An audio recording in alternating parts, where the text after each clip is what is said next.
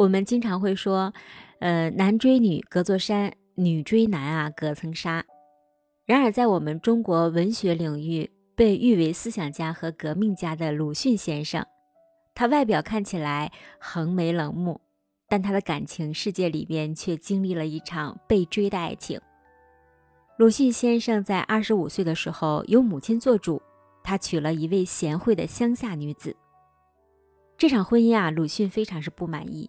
但是刚毅的鲁迅呢，也难逃那个时代的命运，父母之命不可抵抗，哪怕是牺牲自己一生的幸福，他宁可将就，与妻子在一起，从来没有同过房。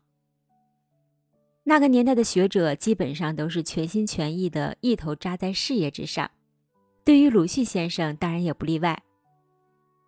但是他却在事业中巧遇了一个心意的女子许广平。许广平的出现啊，最初并没有引起鲁迅先生的注意，因为当时的鲁迅四十四岁，许广平只有二十七岁。鲁迅呢，则是许广平的老师。许广平啊，长相并不出众，坐在教室的第一排，在鲁迅的眼里呢，许广平是一个有点淘气、大胆的学生，经常在课堂上提出一些新观点。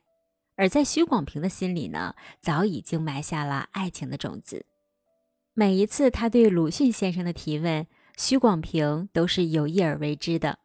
他喜欢鲁迅平易近人的脸上带着那种严峻感，喜欢鲁迅先生上课的时候时而亲切、时而幽默的感觉。所以每一次在课堂上与鲁迅先生的针锋相对。对于许广平来说，都是她这个小女生啊，爱情里暗藏的小聪明。先生的每一次认真的回答和思考，都会让这个许广平少女之心里夹杂着无限的甜蜜感。时间久了，鲁迅也慢慢的注意到了这个坐在第一排、勤于思考的女学生，但是他们的交流呢，也仅限于师生之间的沟通。两年的时光，在许广平即将毕业的时候，经过好友的鼓励，许广平大胆地给鲁迅写了第一封信。信中啊，他描述了自己这两年以来每一个星期都如何带着一种期盼的心情，等待着上鲁迅的课。每次在与鲁迅交流沟通时候的喜悦，可以说是在这封信当中侧面的表达出来对鲁迅的心意。就这样，信呢寄出去以后，许广平的心好像一团乱草一样，焦急紧张。自己在脑海里呢，还不断的想象着鲁迅打开信件时候的场景。就这样，在一天之后，他收到了鲁迅的回信，许广平的小心脏就像小鹿一样砰砰的乱撞着，因为鲁迅在回复的信当中称呼许广平为广平兄。落款日期呢，可以推断出来是鲁迅收到信以后立刻就写的回信。就这样，两个小细节让许广平是欣喜万分。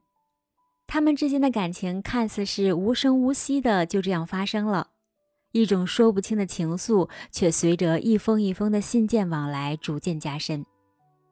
在信中，彼此对对方的称呼也发生了细微的变化。信中的内容啊，也开始涉及到了生活当中的琐事。可是由于当时的政治、社会等多种因素，两个人一直处于分分离离的状态，彼此的恋情呢，也是在遮遮掩掩当中度过了两年的时光。两年之后，他们才正式的去公开宣布他们之间的爱情关系，一层薄纱悄然褪去，呈现出爱情最美的样子。但是在那个年代，特别是身份特殊的鲁迅先生，必然是承受着精神上巨大的压力。他们彼此都为爱情付出了无比伦比的勇气。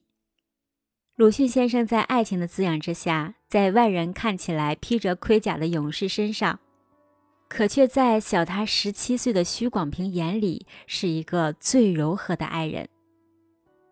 爱情呢，有属于自己的模样。在追爱的路上，没有主动和被动的说法，幸福永远是掌握在自己手里的。我是新颖，真实的故事我来说，你来听。我会用声音和你分享民国大师的十个爱情故事。欢迎你的订阅、转发和点赞与评论。新颖在北京问候你晚安。